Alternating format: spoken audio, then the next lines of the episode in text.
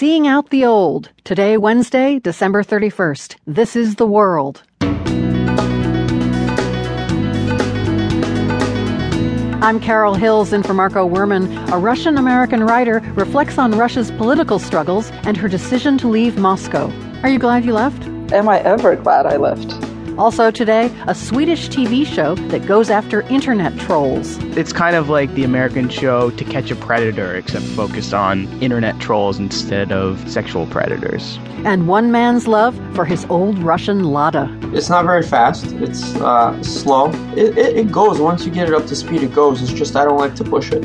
No, he doesn't mean literally pushing the car, but he does have a lot of joke for us, plus how London and Istanbul celebrate New Year's and our 2014 audio news quiz. It's all ahead on The World.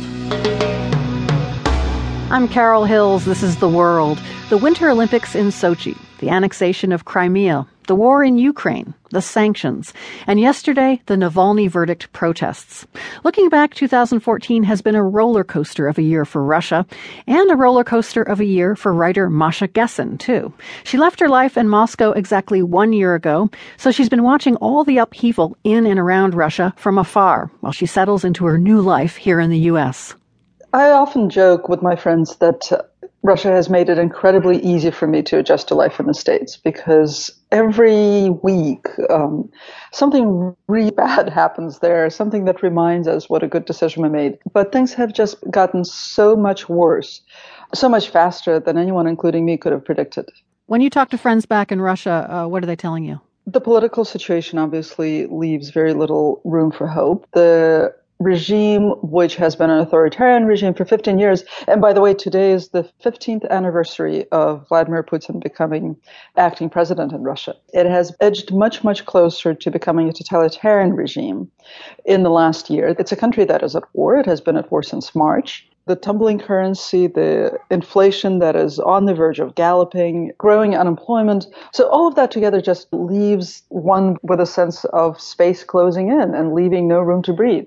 You left because of the Russian gay propaganda laws uh, that were really starting to persecute uh, gay and lesbians. What's happened with LGBTQ rights in Russia since you left? The propaganda laws have been the best covered and, in some ways, the most vivid part of this huge anti gay campaign that has, at this point has been underway for three years.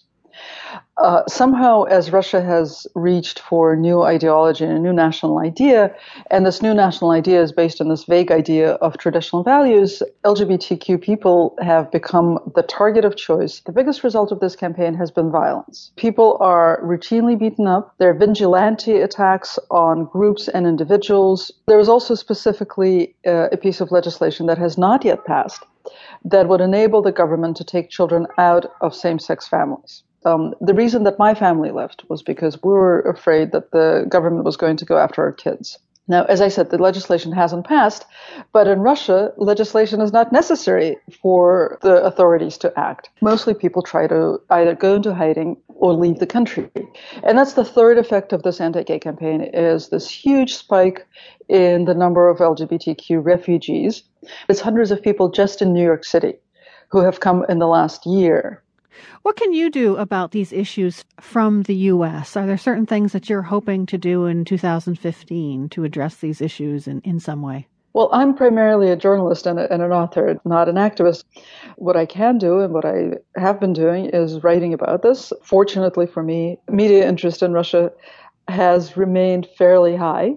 You know, it's funny to remember that those of us who are concerned with these issues thought that things were going to die down after Sochi. Of course, it's been nothing like that. Putin is a gift that keeps on giving for a journalist.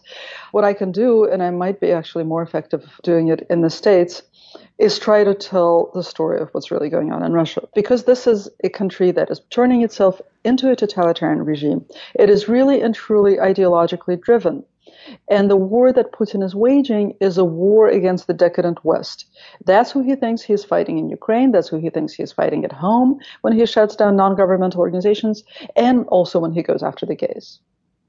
I guess I need to ask you, it may sound mundane at this point, but um, I wondered what the New Year's tradition is in Russia and, and how you yourself will be celebrating this evening. Okay, well, those are two very different things. Um, the New Year's tradition in Russia is actually it's a huge holiday. It's a holiday that in the Soviet era replaced.